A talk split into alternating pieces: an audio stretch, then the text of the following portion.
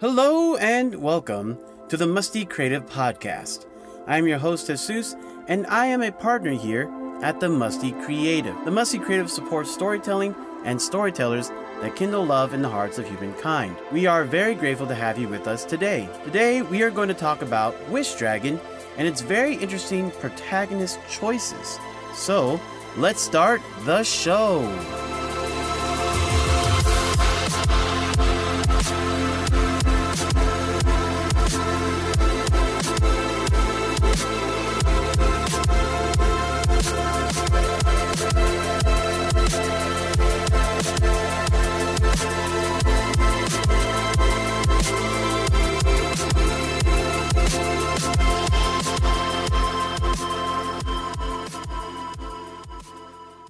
Hello, my Musty Collective. I hope you're having a beautiful day today. When I think about the animation that Netflix has brought us this year, I think about The Mitchells vs. the Machines, Vivo, and Centaur World. In Centaur World.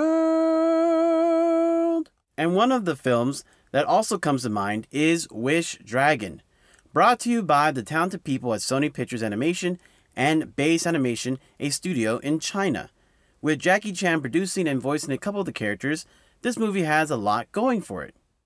Wish Dragon begins with a character standing outside of the quote unquote pearly gates, and then having the literal gates of heaven close and shut himself outside, and then a green teapot is shown on the screen.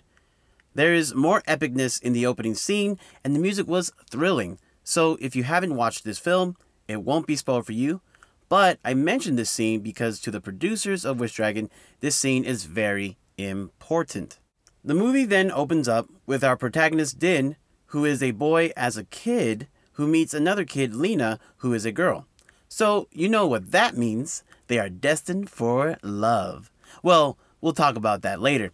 They introduce Din as an outcast who is smart because he's able to help Lena with her math homework, and they show Lena as a capable, strong, girl who protects Din, but is alone due to her dad busy with work. This is how they bond, and I can admit that I bought their friendship very immediately in this almost Pixar like scene they shared.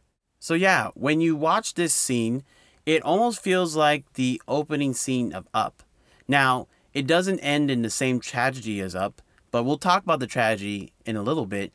But it's very close to the idea of just sharing and showing through action why they're good friends, how their friendship grows, how they are there for each other, any pitfalls they might have. It, it goes through like a, a myriad of ways of showing us why Din and Lena are best friends. In fact, even shows us scenes of Lena coming over to Din's house and eating together, doing homework together before her dad comes and picks her up. So like actually Lena's dad and Din's mom actually get to know each other and it really feels wholesome and good. Great vibes. The music is awesome, and the animation is very beautiful. And there's some comical things in there as well. So it's one of those really great and uh, and charming opening animated scenes in a movie. And like I said, it reminds me of Pixar's Up movie, but again, not the same type of tragedy. But Oh tragedy, where art thou? I'm here.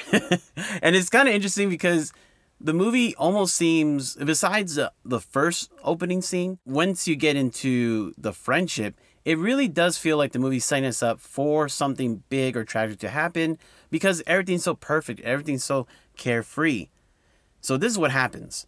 Lena moves away and says goodbye to her old poor life and that means goodbye to din as well. Poof gone. Goodbye. Definitely great writing here. The character our main character din is happy and carefree he has his friend Lena, and now he's not alone anymore. But wait, let's make Din unhappy and tear what he cares most about in the entire world, Lena, away from him. Now it's about getting these two back together for love, right? And and that's the setup for this movie. The first act isn't done yet once you get to this part of the film, but you can see everything that's that's put into play for these two main characters. They're really great friends. They have a good time together. They help one another in different ways, and now they're torn apart from because of something they cannot control.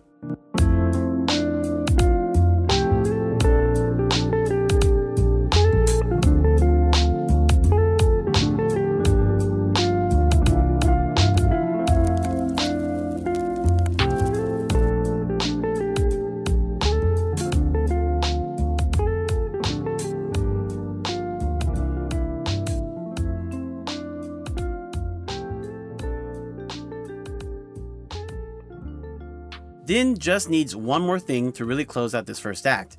He needs his sword in the stone, his literal genie in the lamp, but we're full out of genies and we're looking for wish dragons. Whoa, what's a wish dragon? Look, I know what you're thinking. Do my eyes deceive me? A super, all powerful, magical wish dragon. Could this be real? Is magic real? Yes, it's real. A wish dragon can grant three wishes to its master, which is whoever controls the teapot. And this is our final character in the main triumvirate, Long the Wish Dragon. So we have Lena, Din, and Long. In the closing of the first act, we know that Lena becomes a famous person, aka a princess. Long is a wish dragon, aka a genie. And Din is pure of heart, creative, smart, hardworking, but also quote unquote dumb in regards to social situations.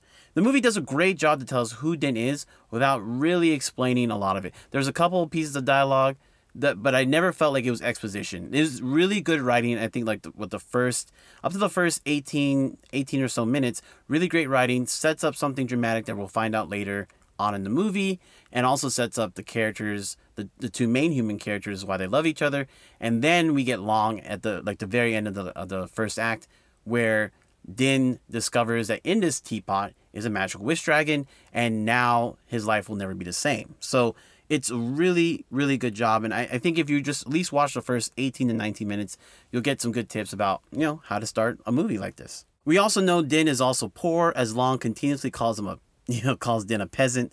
And what Din wants is his friend, Lena, back right? So he has a clear goal. He wants something and he wants to pursue it. Din even calls Lena his best friend and he wants that relationship back. Now, you may be thinking this is a copy of Aladdin, and I'm not talking about Aladdin, the live action movie, which I did enjoy, but I'm talking about the 90s animated Aladdin starring Robin Williams. And you would be right. It is a copy. If you watch Wish Dragon, which I'm not saying you shouldn't, but if you watch Wish Dragon and then you watch the opening of Aladdin, it's very eerily similar about how they set up the plot and the story. Obviously, a different setting, different location, but you have three main characters a genie, a peasant boy, and a princess. And the peasant boy wants to get the attention of the princess. Now, I will say that Aladdin tries to push more of like the romance vibe, whereas Wish Dragon doesn't, but I feel like you can make a good argument to say that Din does want a relationship with Lena that's romantic, but that's just my opinion.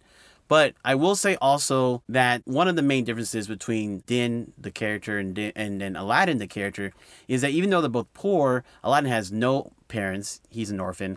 Din does have his mom. We don't know what happened to his dad, but they're both poor. And the difference here is they are smart, but Din is like book smart, where Aladdin is street smart or like the social interactions kind of smart. Besides that, the movie kind of sets us up to be a more modern day take on the Aladdin story.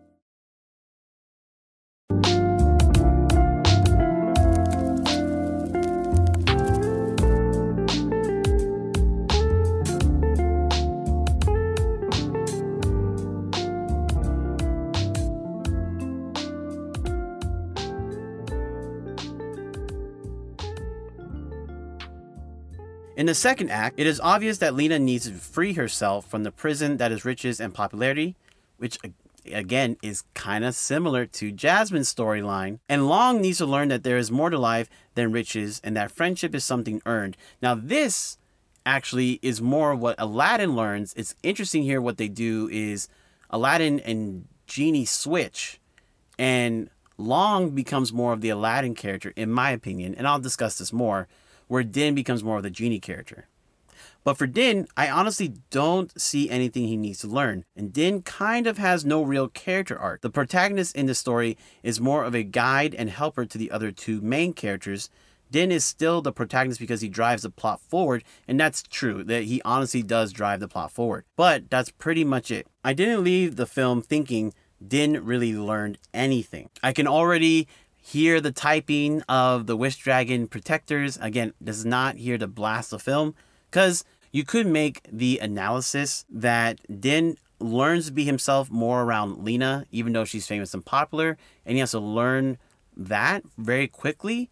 But all that is wrapped up by the end of the second act before you get to the climax. It's not the reason that Din is able to overcome his main adversary. That has nothing to do with it. And so that's why I don't really think he has a, a, big arc. And I'll get more into that. Am I saying the movie is bad? No, I am not saying that. The movie is actually really good. It's safe and fun for families. It's really well animated, full of good jokes. It might even have you shed a few tears towards the end. And I'm, I'm not kidding about that. There is a great blog, though, from helpingwritersbecomeauthors.com, which is this blog is written by K.M. Weiland. That actually kind of helps to explain this and actually breathe some fresh air into this movie for me. And the blog is entitled what if your story has no character arc? And I'll, I'll put a link in the show notes so you can also read this for yourself. It's not a long blog, but I thought it was very insightful from a writing perspective. The blog states if you have a story in which stuff happens and it's interesting, but there's no character arc, that doesn't mean you might not still have a rip roaringly grand tale on your hands. And the blog also states a book with no character arc will still be about a protagonist who wants something, has a goal to gain that thing, and meets up with opposition that gets in his way. He'll no doubt learn a few facts and perhaps skills along the way, but he won't have to undergo a fundamental personal change in order to defeat his antagonist. Whatever lie, when that is lie L I E, may be present in his life won't be challenged by the events of this story. I'm not gonna get into the lie part, but everything else I fully 100% agree with. Like, I'm right there with the author of this blog because that's exactly how I see Din. Din learns some facts, maybe picks up a few skills, but never goes under a very intense or deep personal change. He doesn't have that arc. He is literally the same person that we meet in that intro scene as a kid. That, you know, he's obviously older, but he's the same person at the end of the movie. He's pure of heart. The, the movie literally goes out of its way to say, You are pure of heart. That you know, you again, you can argue about why if they should have done that or not, but the movie goes out of its way to show he's hardworking, he's pure of heart, he has good intentions, and he teaches people how to be better throughout the film. But he himself doesn't really learn much, in my opinion.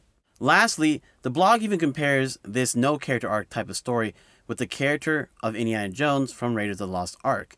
Indy is the same guy at the end of the movie, that he was at the beginning. And that's essentially why I wanted to bring this up.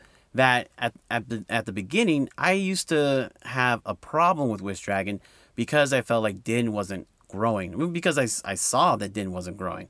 And so I thought this movie was a bad movie. It was poorly written and it had a lot of mistakes, even though it was entertaining. Now, after reading this blog, doing this analysis, talking with all of you, I'm to reverse course. It's a really good movie, and you don't need this deep, personal, lengthy character arc for you to have a good story. And I thought was showing the you know the comparison with Indiana Jones.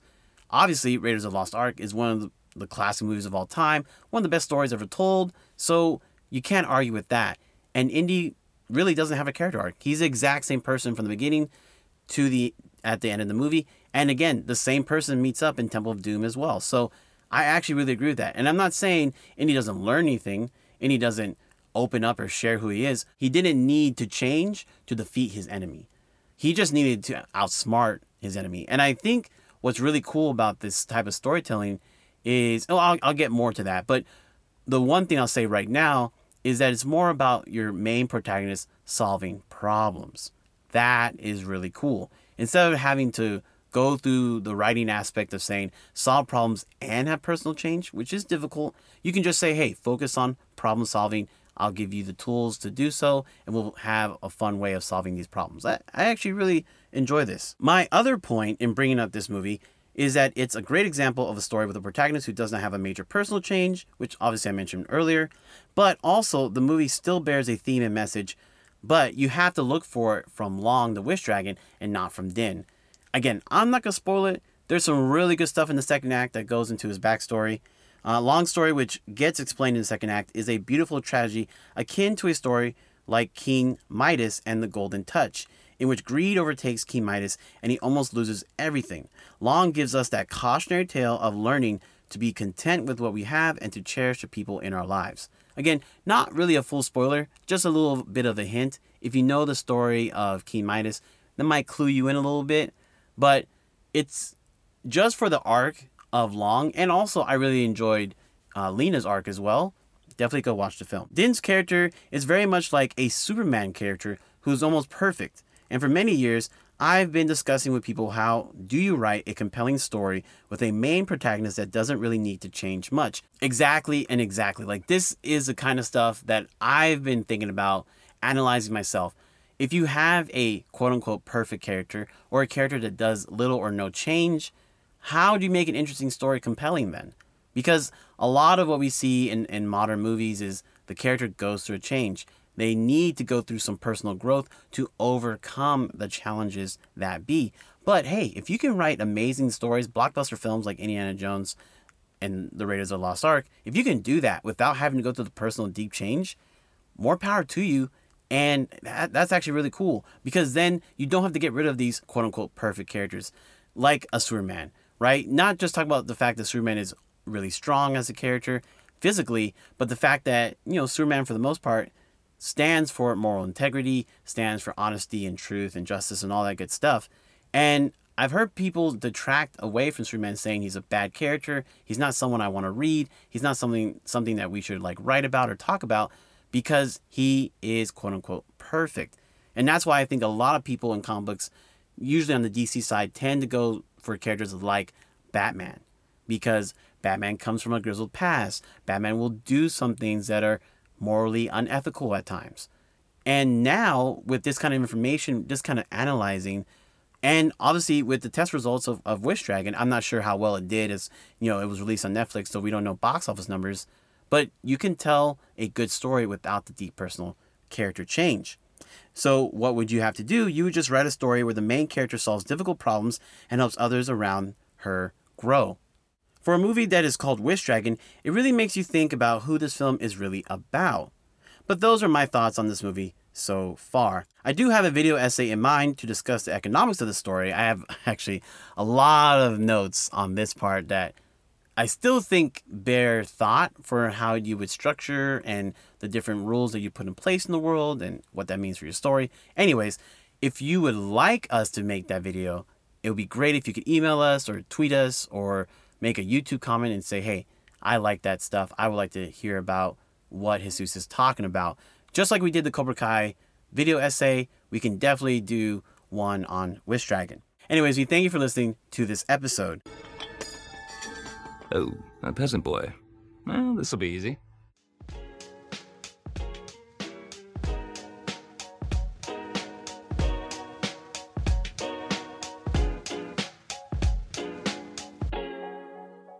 On next week's episode, there is no episode. I will be taking a three week break to catch up on bonus episodes, replying to emails that you people have sent, and I really appreciate them. And I'm sorry for lagging, and working on our upcoming mobile game Fat Roll. When I get back, I'm bringing Michelle. That's right, Michelle is back. Now, we have a couple options for our comeback episode that we could talk about. So that would be either Shang-Chi or Schmigadoon on Apple TV Plus. Let us know. Again, message us, email us, you know, maybe YouTube comments, whatever you want to do. Let us know which one you'd rather hear us talk about. The reason why I'm doing just one of them because there's so many more things we want to talk about this fall going into the winter.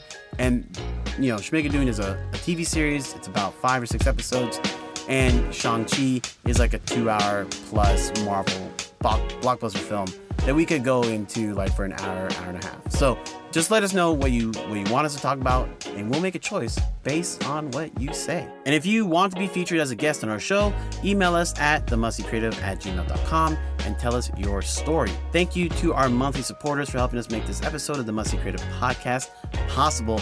Like Megan, you can be a Musty Creative podcast producer and help us out. We really do appreciate all the help that people have been giving. And if you think it might be too expensive, the first, I think our first and only Patreon group right now is the $1 group. So if you just want to join in for $1 a month and support the show, we would welcome that support. If you would like to become a financial supporter of the show, visit our Patreon page at patreon.com slash mustycreative and help make the show even better. And that's all we have time for. Remember to leave us a review on Apple Podcasts and find us on Twitter, Instagram, and Facebook. And now it's time to shower up.